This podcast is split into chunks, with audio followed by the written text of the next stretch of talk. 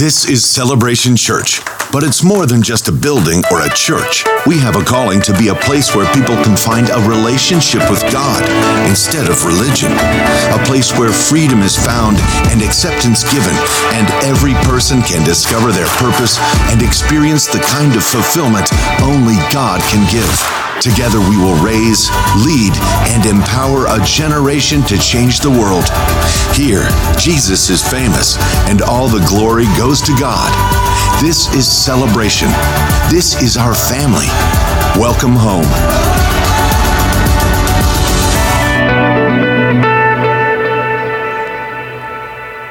Well, good morning, and welcome to our campuses in Appleton and Stevens Point. And those of you who are joining us online, we're delighted to gather together with you to hear the word this morning. Would you all stand with me? We're going to recite the Apostles' Creed together. This is our statement of faith as a church here at Celebration. We believe in God, the Father Almighty, the creator of heaven and earth.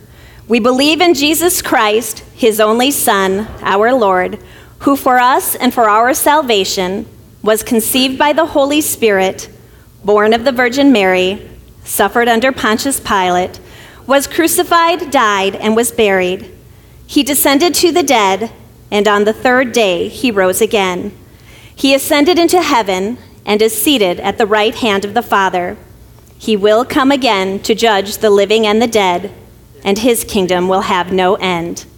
We believe in the Holy Spirit the holy Christian church, the fellowship of believers, the forgiveness of sins, the resurrection of the body, and the life everlasting. Amen. You may be seated. If you were here with us last week, you heard Pastor Mark say that he and Deanna were heading off to Canada for a Laugh Your Way seminar. So they are not able to be with us this morning. Their flights get back just a little too late, but he arranged a really fabulous speaker for us this morning. He is a great friend to Celebration Church and a very close friend to Pastor Mark as well. So would you please welcome Steve Corona?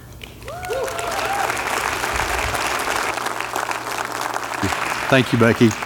Good morning. How's everybody? Good. Well, uh, I am from North Carolina, so I'm a little.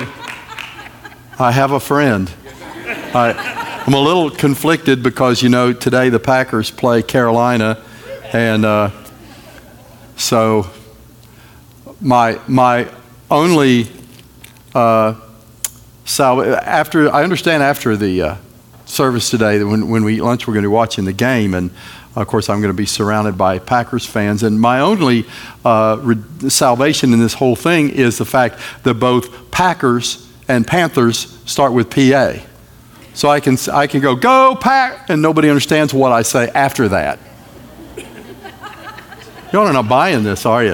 Anyway, love the, love the Packers, love the Panthers. I'm really conf- conflicted, so pray for me.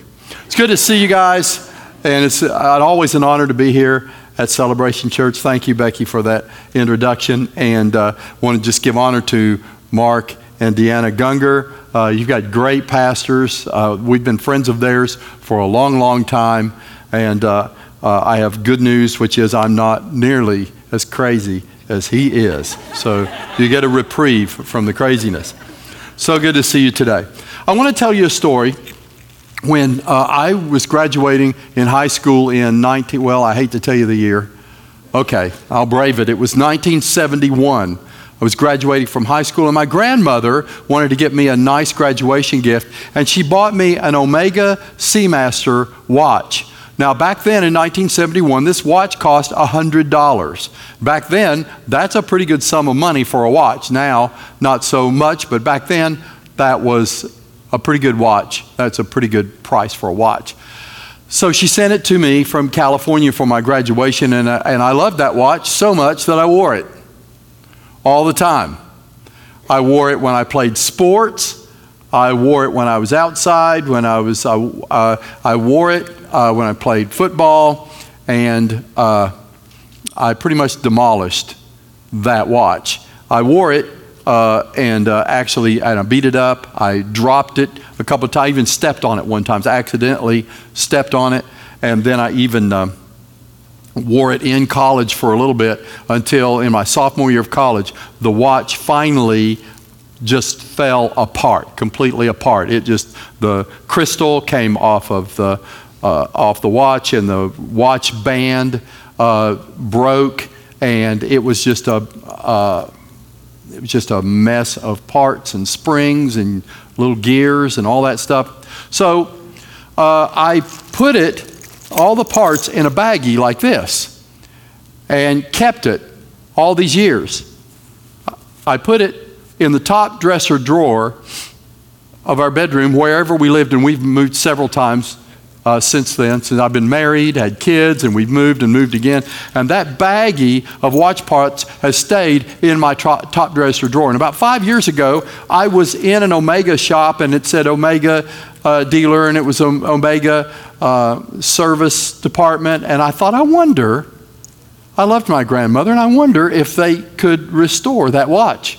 So I brought this baggie full of parts in, and I dumped it out on the counter, and I asked the guy there at the service department, Do you think you guys could restore this watch?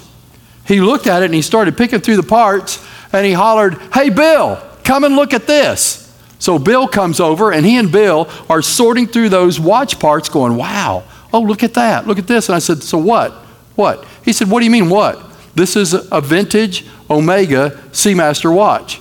And I said, So? And he said, What do you mean, so?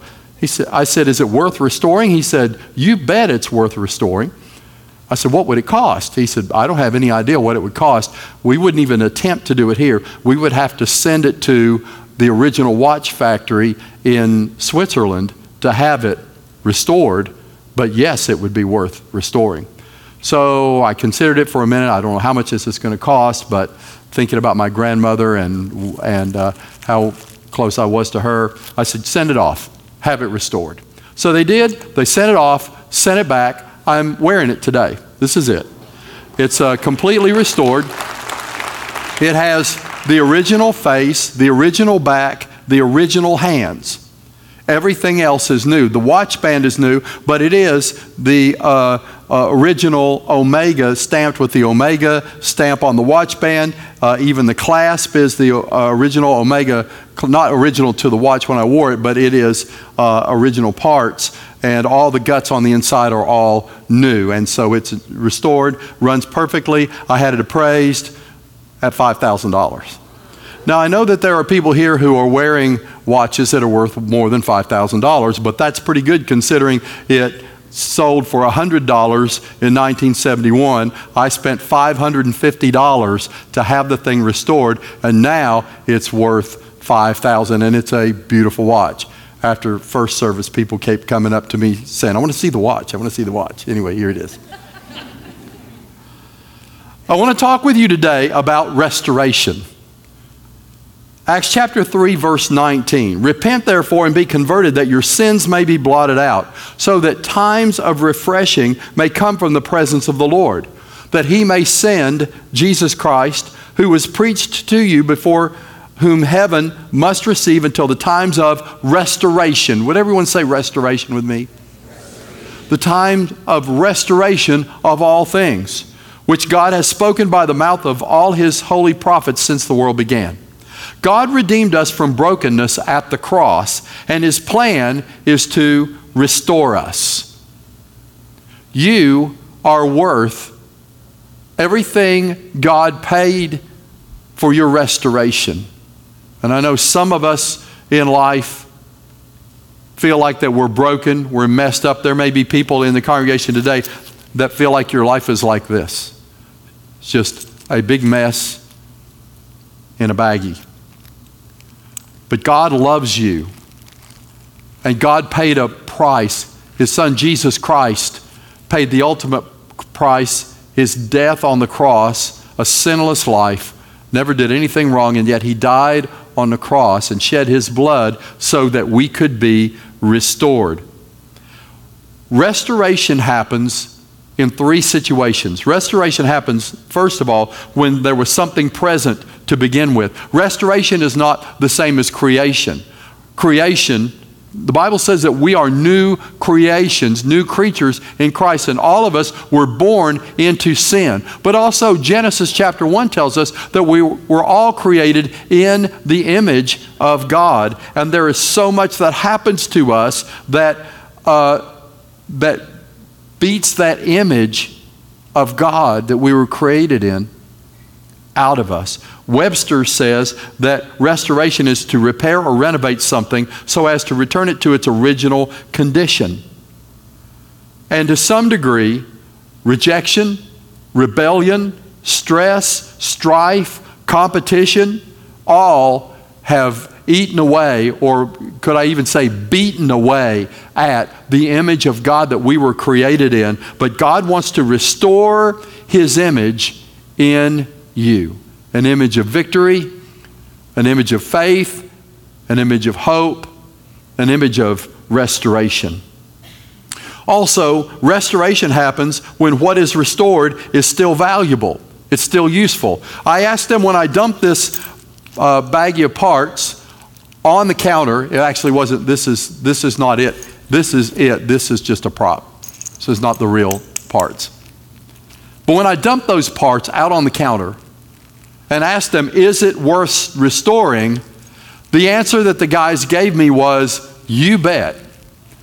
And I want to say that to you today. Your life is worth restoring, it's worth restoration. When you ask God, Is my life worth restoring after everything I've been through, after everything I've had to deal with, after all the junk that's happened in my life? Is my life worth restoring? And God says, You bet you are. I want to restore you so much that I sent my only son to die for you. And then when he was resurrected, he sent the Holy Spirit to live on the inside of us and to give us victory. So, second of all, things are restored when they're still valuable. And thirdly, things are restored when the cost is justified. Anything can be restored. The question is, are we willing to pay the price? My wife loves Toyota Camrys, and in fact, she had a 2003 Toyota Camry that she loved. And that car, I would, I would get new cars, but then every once in a while I'd need to dri- drive her car, and her car would ride so smooth. I mean, it was just like floating on air. I'd get back in my newer car and think, wow, her car rides so good. And every couple years I'd ask her, honey, don't you think it's about time for a new car? Nope, I like my Camry. And so then a couple years later, we need to get you a new car. Nope, don't mess with me. I like my Camry. And so for she drove this 2003 Camry for years and years and years. And then uh, four years ago, she was she came to an intersection, and through no fault of her own, she ran a red light. And guys, you see what I did there? Learn a lesson from that. Through no fault of her own, she ran a red light, and some guy T boned her in the passenger side, totaled the car, cr- crunched the whole side in. Uh, the fenders were on the tires so that the tires couldn't fit, just just crushed into the tires. The window was broken and the glass was laying in the seat and the door was crushed in. And so after the police left, uh, some guys helped me. We took a couple of tire irons and pried the fenders off of the wheels of the car. And I was just going to try to hobble this car home, you know, maybe 10 miles an hour. It was about 10 miles from our house. And I was going to, rather than having it towed, I was just going to try to drive it to my house. And so I got in the car and I start driving it. And I get up to 10 miles an hour, 20 miles an hour. This car's riding just as smooth, 30 miles an hour, 40 miles an hour. And so then I get brave and I get up on the belt line 70 miles an hour in a totaled car with the, with the glass laying in the passenger seat and the whole side crushed in. And it's just as smooth. It rides better than my brand new Buick. It's just so smooth. But the question is was it worth restoring? Because it had been totaled and it would have cost more to restore the car than the car was actually worth. So that's the third test of whether or not something is going to be restored is is the cost of restoration justified as good as the car drove it wasn't res- worth restoring but in god's eyes you are no matter what you've been through, no matter what life has done to you, no matter how life has crushed you, you are worth the restoration that God has paid for you and the power of the Holy Spirit at work in you to restore you to be everything God has called you to be.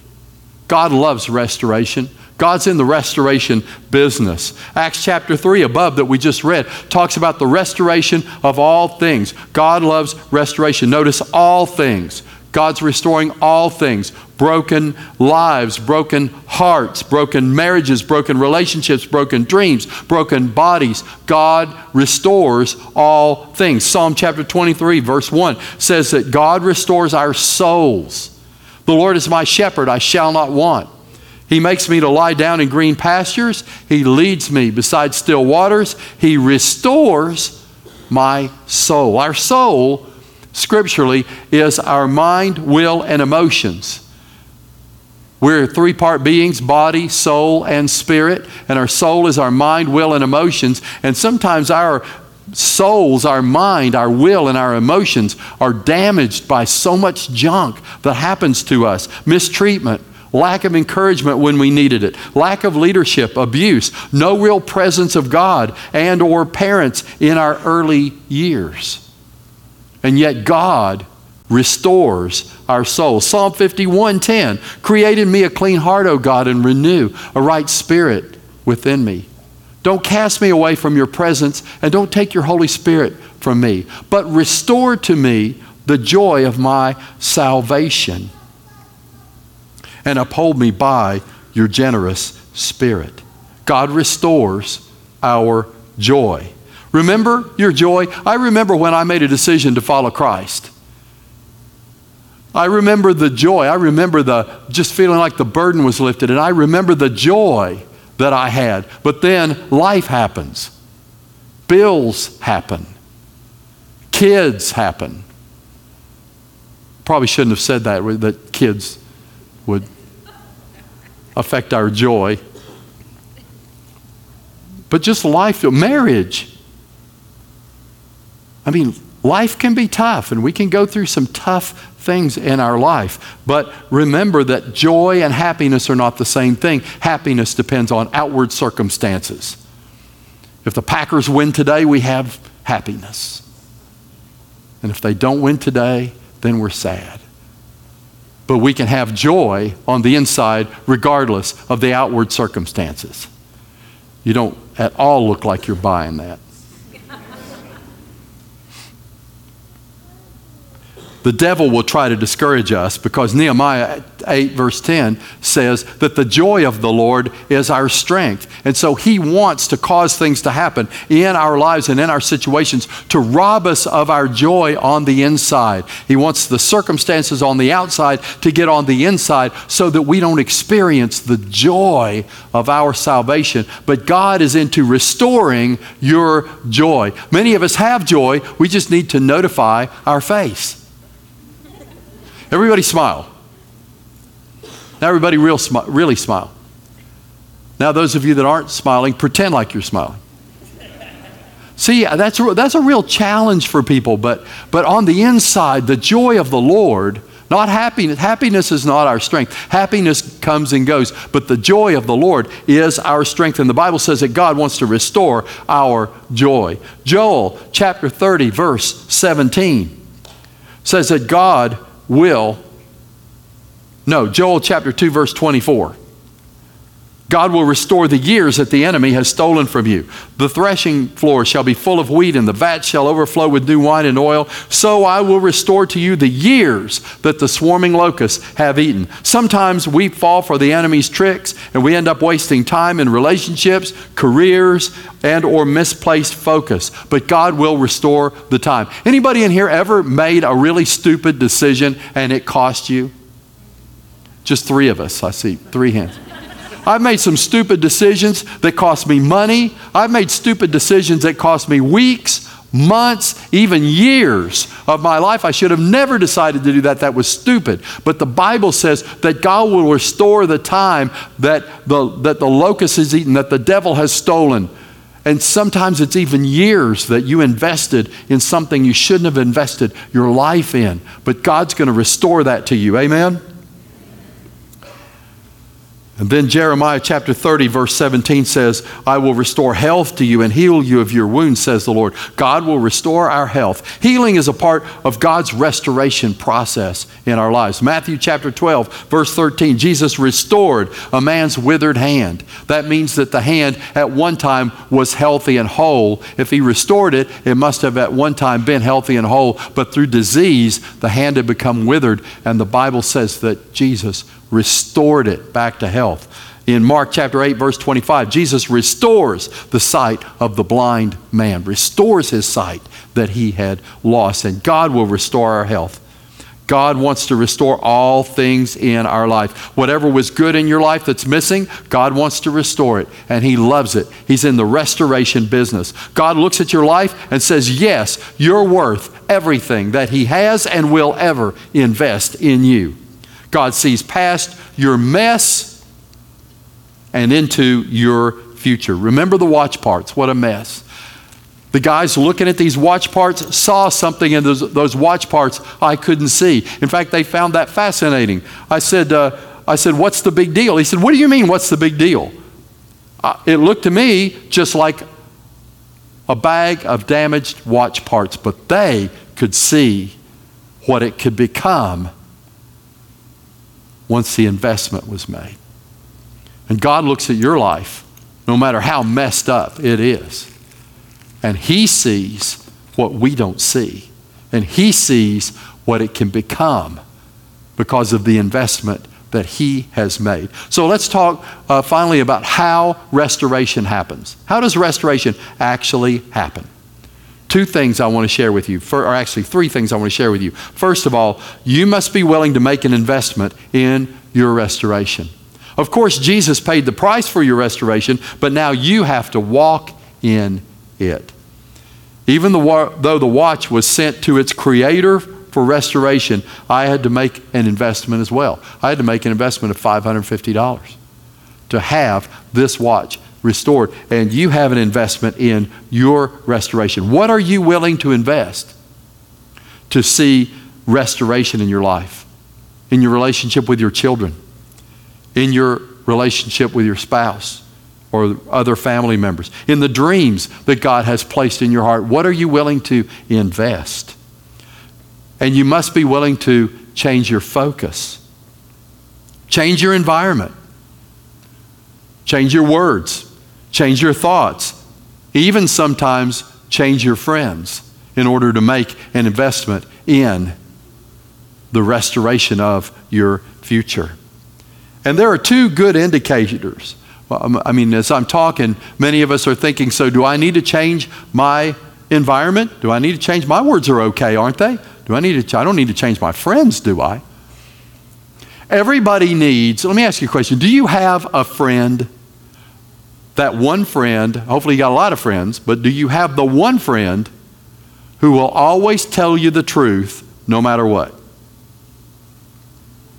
Everybody needs that friend that will always tell you the truth.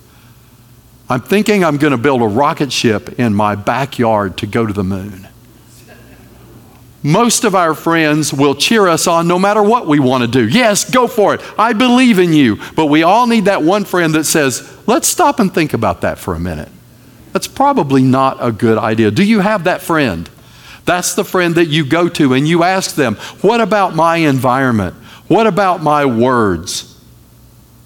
What about my thoughts? What about my other friends that I have? Do I need to change my environment in order to experience the restoration that God has for me. And then, secondly, because the nature of God our Father is in us, we are also agents of His restoration among one another. Galatians chapter 6, Verse 1 Brethren, if a man is overtaken in a trespass or a fault, you who are spiritual, restore such a one in a spirit of gentleness, considering yourself, lest you also be tempted. Now, notice what this verse does not say. Brethren, if a man is overtaken in any trespass or fault, you who are spiritual are to gossip about that person. But that's what happens in the body of Christ when we see somebody who's experiencing some difficulty, somebody who's making some wrong decisions. We want to go talk to other people about it. But the Bible says that those of us who are spiritual, and that's you, isn't it? Everybody say, I'm spiritual. Look at your neighbor and say, I'm, I'm the spiritual one here. Yeah, I'm spiritual. And those of us who are spiritual, we're to go to them and restore them in a spirit of gentleness, not talk about them behind their back. You know what gossip is? Gossip is when you talk to someone about someone else, and the person you're talking to does not have the ability or the responsibility to do anything about it. That's what gossip is. When we go and we, I just want you to know what Betty's doing. The person that we're talking, I don't know Betty, by the way, here the person that we're talking to, do they have the ability to do anything about Betty, to help Betty, to step into that situation and bring restoration? If not, then it becomes gossip. And the Bible says that we're not to gossip about one another, but rather we're to restore one another. Here's an idea go into that person. And oftentimes, if we want to bring restoration to someone who's going through a hard time, and maybe they're even making some really stupid decisions, how about going up to them and saying, I'm praying for you? Let me pray for you. That goes a long way in bringing restoration into someone's life is just to know that someone is praying for them. Restoration when we've wronged others. Luke chapter 19, verse 8. Then Zacchaeus stood and said to the Lord, Look, Lord, I've give half my goods to the poor, and if I've taken anything from anyone by false accusation, I will restore it fourfold. There are those people that we've wronged that we need to be a part of their restoration as well. My favorite one in this section is Job chapter 42, verse 10. It says, God restored Job's losses when he prayed for his friends. You can invest prayer in someone else and there's a spiritual law called sowing and reaping. And when you sow restoration in someone else's life by helping them overcome what they're dealing with, then that comes back to you and works in your favor in your restoration. I'm pretty sure I told this story the last time I was here uh, several months ago. So if you heard this before, just pretend. Just be awestruck and pretend you haven't heard it. But I uh, was doing some counseling with a lady in our church. This is some years ago. They don't let me do counseling anymore. Uh, my, my method of counseling is I want to listen to you for 10 minutes, five minutes, 10 minutes, and then I'll tell you what the Bible says. And if you do what the Bible says, you'll be fine. And if you don't do what the Bible says, you won't be fine. And that's all I've got. And so they, when people call the church office and say, you know, I've got to talk to Pastor Steve about my problem, they all tell them, uh, no, actually, you don't. You don't want to talk to him. He can't help you. He's not. My wife is the counselor and the coach, and she does she does all that. And she's great at it. But uh, but back years ago when I was doing counseling uh, as a pastor, and this lady came in to talk to me, and she needed help, and so I would listen to her week after week after week and try to help her with her issues, and I just I just couldn't get through to her. It, it just wasn't working. And after weeks and weeks, and I prayed for her, prayed with her, and it just wasn't working. And so finally I came up with the idea. And so she came to see me, and I said, This week, your assignment is I want you to go to the nursing home, and I want you to spend one hour with somebody in the nursing home that nobody ever goes to see. And she said, I can't do that. You know I can't do that. And I said, I won't see you uh, un- again unless you do. And she said, You have to. You have to see me. And I said, Nope. I'm not going to see you unless you do it. So the next week, she actually got up the courage to go. She went in the nursing home and she found a lady that nobody ever goes to see. All of her family is gone and she's all by herself. And she spent an hour with her. The next time she came back to a session, I've never seen a transformation like that in my life. She was beaming from ear to ear, and all she could talk about was this lady and how she had helped this lady. She even laid hands on her and prayed for her. And she said, Next week I'm going back and I'm going to spend an hour with her, and then I'm going to spend an hour with the lady across the hall. What happened? It wasn't just getting her mind off of her issues, so by putting her mind on somebody else's issues, it's a spiritual law that says what she was causing to happen for somebody else, God was causing it to happen for her. And so we've got to get our minds off of ourselves and sow our lives into other people God restored Job's losses when he prayed for his friends. And when we pray and participate in the restoration of others, we are helping our own restoration. We reap what we sow. And then coming back full circle, thirdly, to Acts 3 19 through 21, it says, Repent, therefore, and be converted that your sins may be blotted out, so that times of refreshing may come from the presence of the Lord. In His presence, in His Word, and in worship, we experience restoration. The word that you receive here is so powerful, and the worship, man, the worship this morning was so good. Don't waste that. Enter into worship when it happens. Our lives are, I understand our lives are worship and our work is worship, but when we have an opportunity to worship in the presence of the Lord together, don't waste that. I remember my first real worship experience. I was so caught up in what people thought that I, I would never raise my hands in church. I would never do that. And, but uh, we went and we visited this, uh, this Pentecostal church. Everybody was raising their hands. And I thought, you know what? I'd love to do that. But everybody, I know everybody's going to be looking at me. And I don't want everybody staring at me. I was so self conscious. I wasn't really worshiping God. But uh, we had gone there three or four weeks. And so one morning I decided, you know what? I'm going to do it. I'm going to do it this morning. I'm going to raise my hands. I'm going to do it. So we got to church and we got there and they're worshiping and everybody's raising their hands. And I'm thinking, you know what? I'm going to do it. Here I go. I'm going to do it. I'm going to do it. Finally, I, I, okay, here we go. Three. I'm going to do it. Two, one.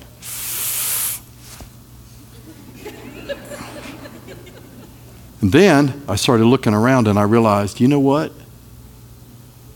Nobody's looking at me. I went through all of that and uh, been raising my hands ever since. Been known to jump a couple of times when, when the music is pumped.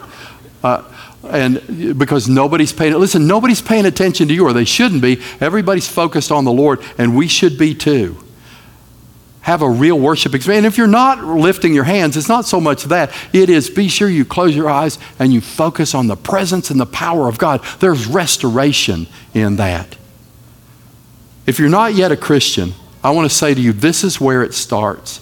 Nothing's more stressful than carrying a conscience weighted down by sin or feeling like that you're dealing with the issues of life alone. God knew that you were worth everything that He invested in your restoration. The Son of God came and gave His life and shed His blood so that you could experience the restoration of the Holy Spirit. God knew that you were worth it. We just look at our lives like this and just wonder, is it really worth it? And God is saying, you bet it is. Would everybody stand with me, please? I want to give you an opportunity to make a decision to follow Christ. You know, God loves you and God has a plan for your life.